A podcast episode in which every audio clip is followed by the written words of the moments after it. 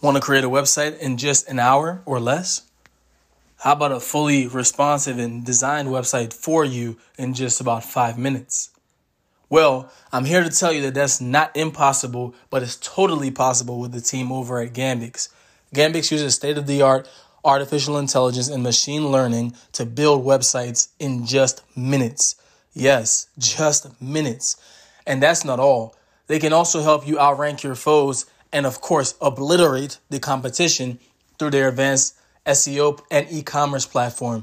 Make sure to take advantage of that because they not only have advanced analytics that's going to help you see where you need to improve and also see what your competitors are doing, but it also helps that their prices are very, very good as well. So check out Gambix at gambixit.com. And if you need a website, an app, digital marketing, or even business consulting, they're there for you.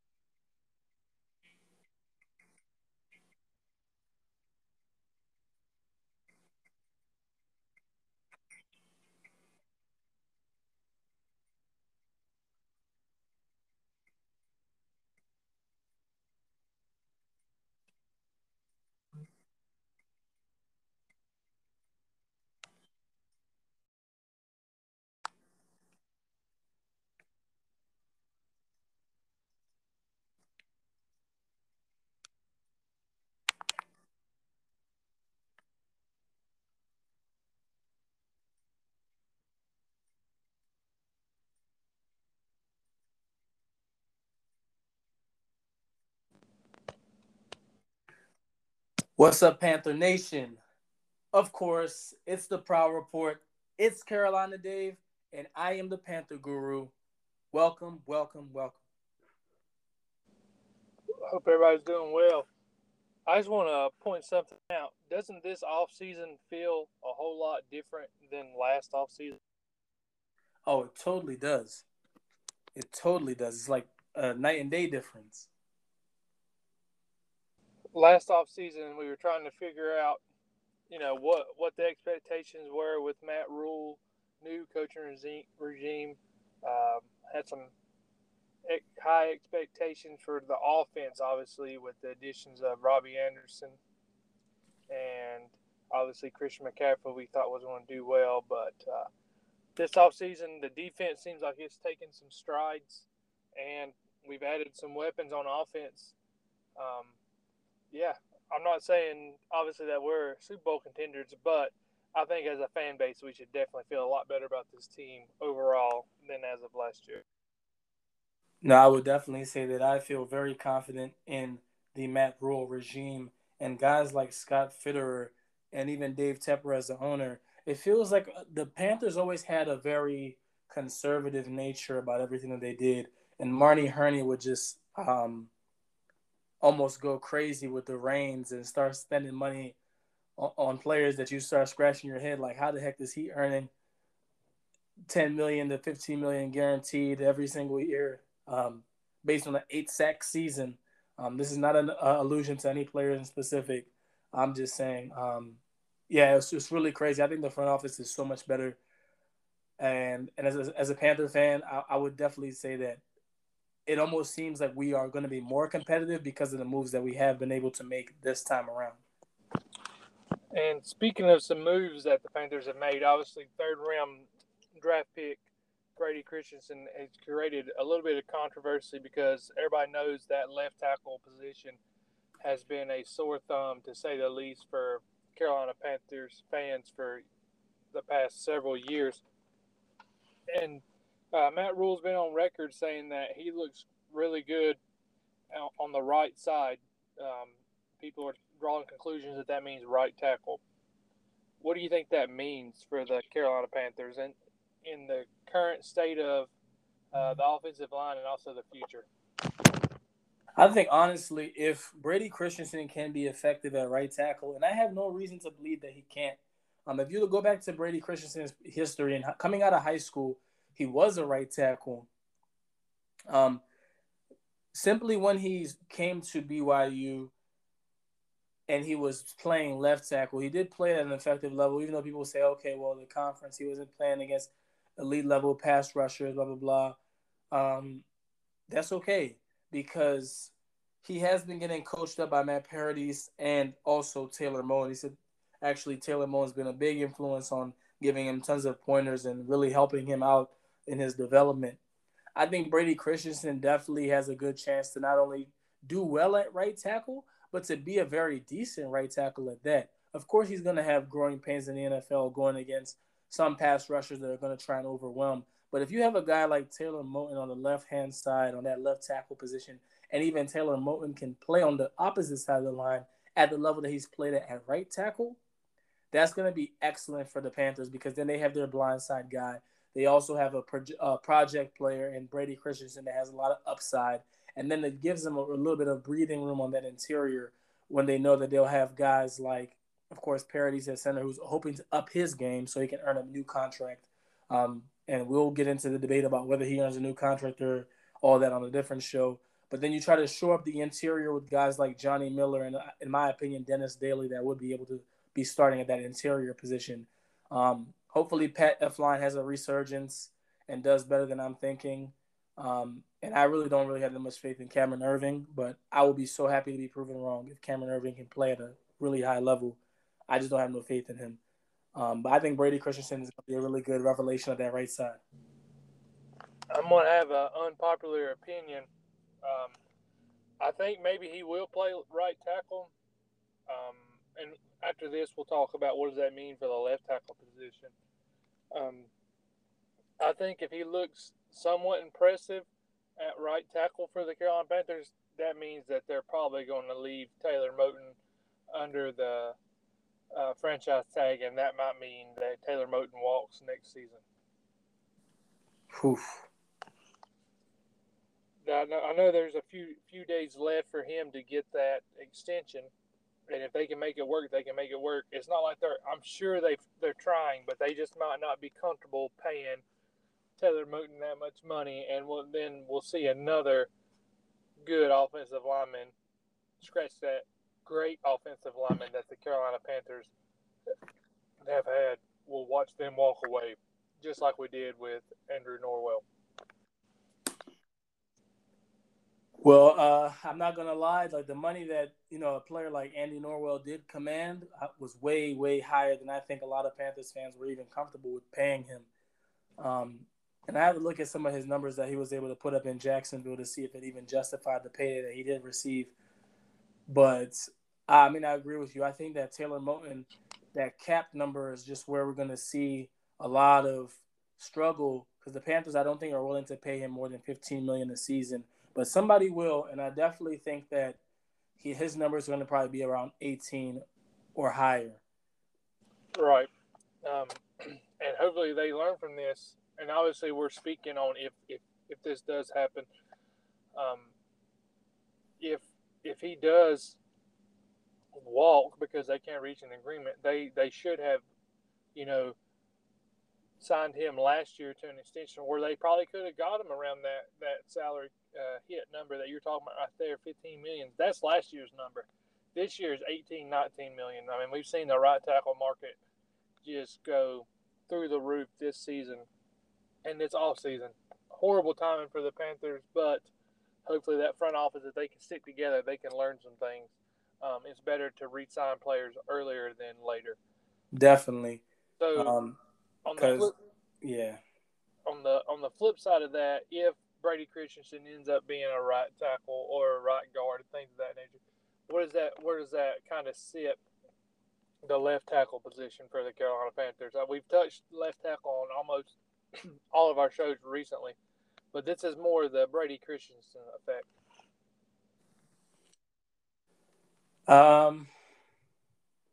Like I said, for me, I think Brady Christensen is just putting a lot of pressure.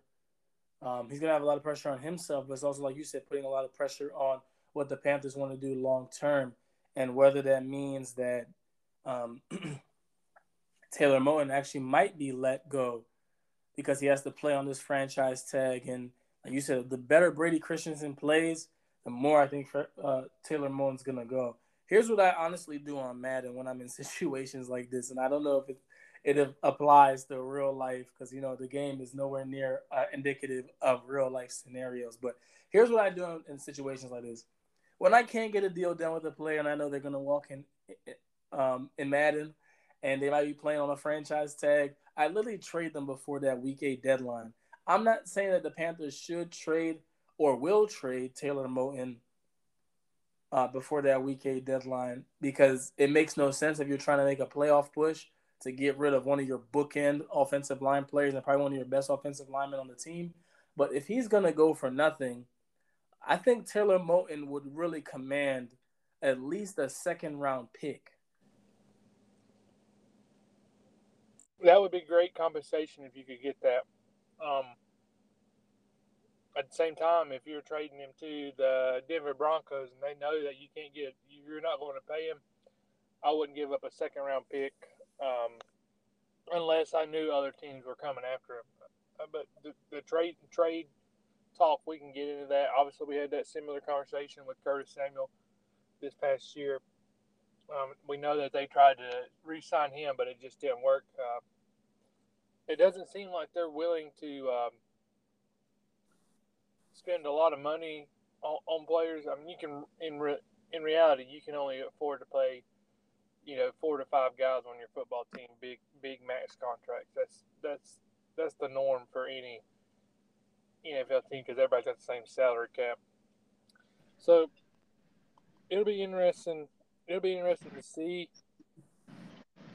what happens with that. I don't know that that's their plan. That's just my thought. That if Christensen continues to play well on the right side, that it's looking more and more like Taylor Moen is going to walk. So let's talk about training camp, where we will get to see Christensen and Moen both at right tackle. What's some individual matchups you're looking at for Panthers players versus the Colts and Ravens in these team practices? Oh man, can I even go back and say let's start with let's even just make sure that we start with some of the players that are actually on the Panthers rosters and the matchups that we're looking for with DNs versus the tackle position. And before I do that, I would like to introduce to everybody, welcome to the Prowl Report. Here we are again. I'm joined by Carolina Dave, and joining us on this call is Mike Emmert. How are you, Mike? Hey, I'm doing all right. How about yourself? Doing awesome. I'm glad to hear it, buddy. And just to go ahead and pick up where you just made that point, Dave, I think the Haason Reddick versus Brady Christensen matchup is going to be interesting. And then Brian Burns getting a lot of work against Taylor Moen. I think Haason Reddick going against Brady Christensen will be really good for him. And even him going against Brian Burns on the flip side and guys like Etor Gross-Matos, because those guys are premier pass rushers, especially Brian Burns and Haason Reddick. It'll give Brady Christensen a lot of good reps against top quality DNs. Definitely true. And then obviously you got guys on the Ravens team sticking with the defensive end, offensive tackle combo. Brian Burns, Haason Reddick, Marquise Haynes, Etor Gross-Matos versus Ronnie Stanley. Obviously he's been known to reset the tackle market, and he is a player that has been very, very impressive. Absolutely. And even looking at the Colts team as well, guys on the interior going against people like DeForest Buckner, and then another good defensive end that I like in Kwity Paye. And then also with Lamar Jackson with elusive as a player as he is, it's going to be interesting to see how Perriman really tries to captain that defensive front seven into coverages and things of that nature, trying to dissect what Lamar Jackson's thinking pre-snap. Absolutely. And definitely, like, they'll be getting a lot of looks from, like, rookies like Patrick Queen, interior guys like Brandon Wilson and Brandon Williams, and then also guys like Derek Wolfe, the former Bronco.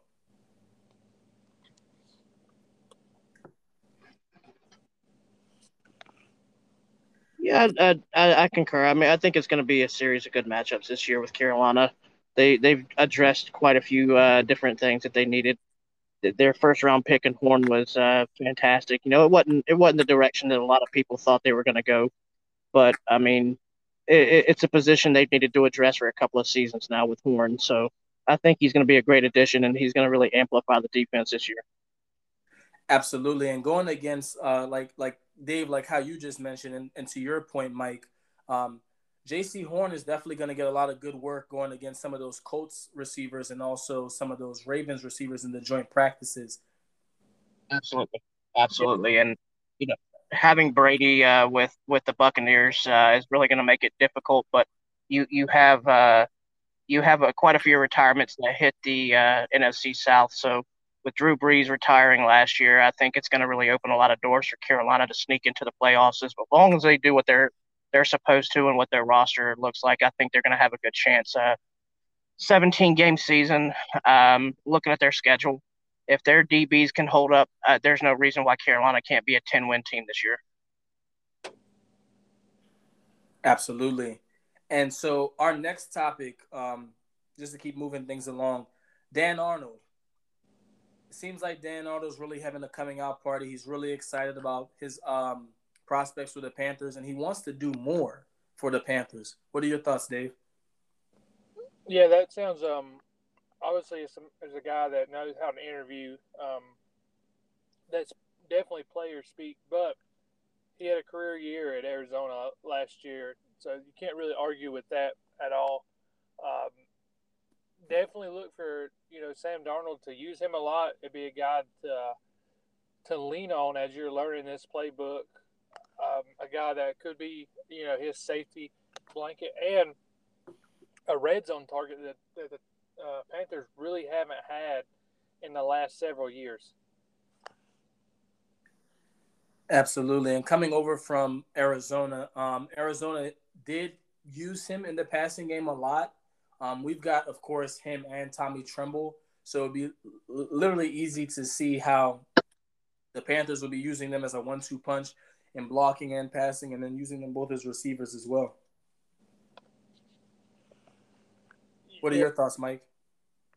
I agree to the aspect that it's going to be a real good red zone target this year.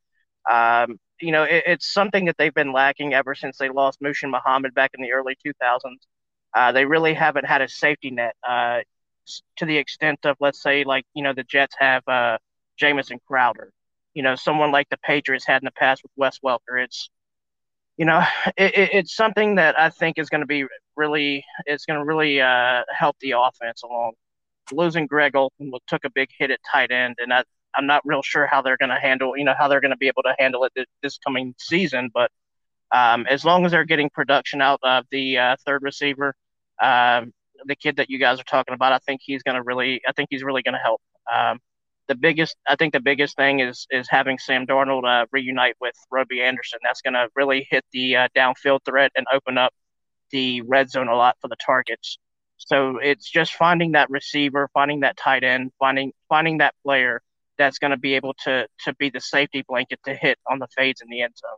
So as long as he can produce and hit those numbers, again, it's going to be huge, and I'm looking forward to it.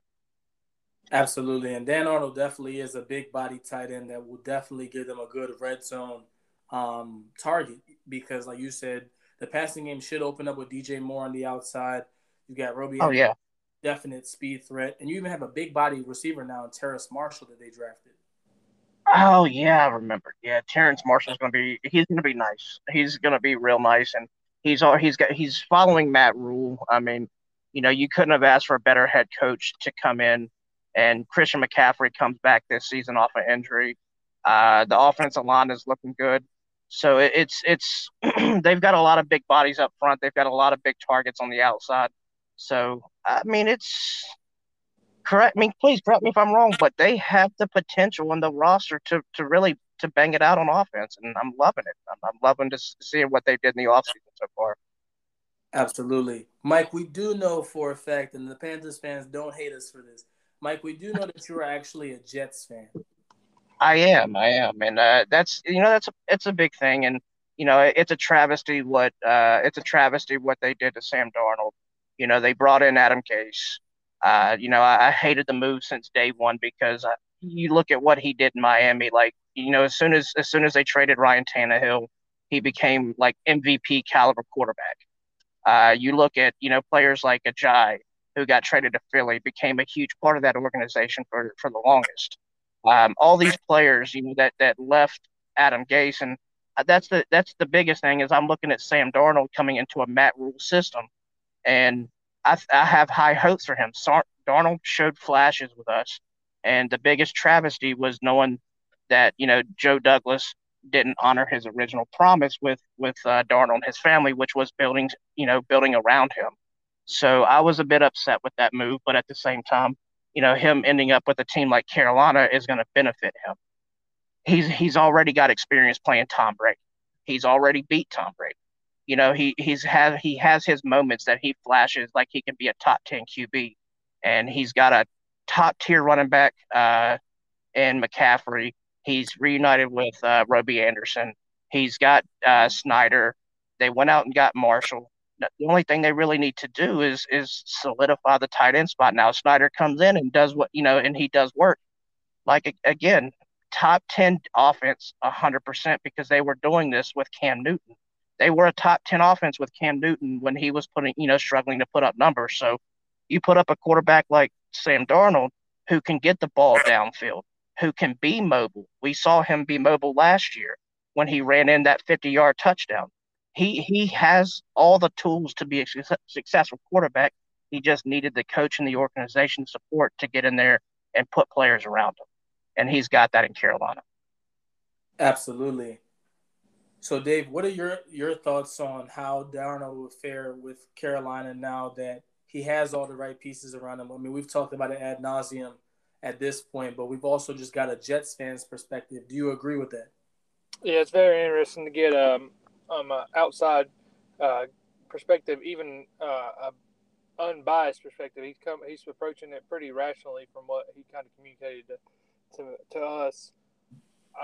This is obviously, without a shadow of a doubt, Sam Darnold's best chance to succeed. His biggest downfall is going to be his offensive line. If they do not have somebody that can solidify that left tackle position, like we just covered earlier, that we've been needing quarterback after quarterback after quarterback, he can only do so much. I've been on record many a time saying left tackle is the second most important position on the offensive side of the ball. He has so many weapons, really probably more weapons than even Cam Newton ever had, to tell you the truth. He had Steve Smith at times. He had D.J. Moore at early parts of his career, and Greg Olsen. But Steve Smith too, actually. Yeah. Right. Greg Olsen wouldn't have had 3 1,000-yard receiving years if he would have had this wide receiver core that Sam Darnold's about to walk into. So other than the offensive line, if it holds up, then and Sam Darnold doesn't fare well, it'll be all on him because he's set up for success at least. Absolutely, and you can get away with a couple spotty players on the offensive line as long as your receiving core and running backs are on par. We saw it with years with Tom Brady and the Patriots. We saw it year after year with Peyton Manning and the Colts. We saw it. We've seen it for Aaron Rodgers' entire career, where Green Bay refused to draft offensive linemen. They just kept patching up you know, and all these organizations that are winning or have winning cultures that are always in the playoffs, they haven't had top tier offensive linemen, but they got away with it because the quarterback play and the skill position play was really good. So with the receivers he has, I mean, he is set up for success. And I think Sam Darnold has a chip on his shoulder, especially week one against us, because this is a team who failed him. And this is he wants to make a point. He's on his last year. This is a contract year for Darnold. It's make or break time. So I think he plays with a chip on his shoulder this year because, number one, he wants to prove that he is who everybody said he was and that he's that top 10 QB. He wants that contract. And this is the best way for him to get it. You know, you can't – all the pressure will be on his shoulders, but at the same time, it'll be alleviated having McCaffrey. You have to account for McCaffrey. You have to account for Roby. You have to account for D.J. Moore. So he's in a good position, and I love it. As a Jets fan, I want to see him succeed. You know, it's probably going to sound like a travesty to the rest of the organization, all the rest of the fans, but I really love Darnold, what he brought to the table, and really the hard work ethic that he brought to the table. So I mean, you know, it's exciting. It's exciting as a Jets fan watching you guys. I love it. I want you guys to succeed. Not only because of Sam Darnold, but I want to see you guys stick it to Tom Brady too. Absolutely. Dave, let's move on to the final segment of the show, which is Twitter trends. Yeah, I'm hoping that you know, the listeners get this. They'll get to listen to this and enjoy this interview. He dropped a lot of knowledge of kind of what we all knew. But obviously, as Panthers fans, a lot of people are scared that Sam Darnold could be a big failure. He kind of, you know, gave us some personality traits of Sam Darnold that we really haven't got a glimpse of, because he is, you know, kind of laid back, very not. He's not. When he takes the podium, he's not very animated and things of that nature, keeps to himself, not like a quarterback that we used to have in Cam Newton. So that was some good insight. So moving on to our last segment, the trends.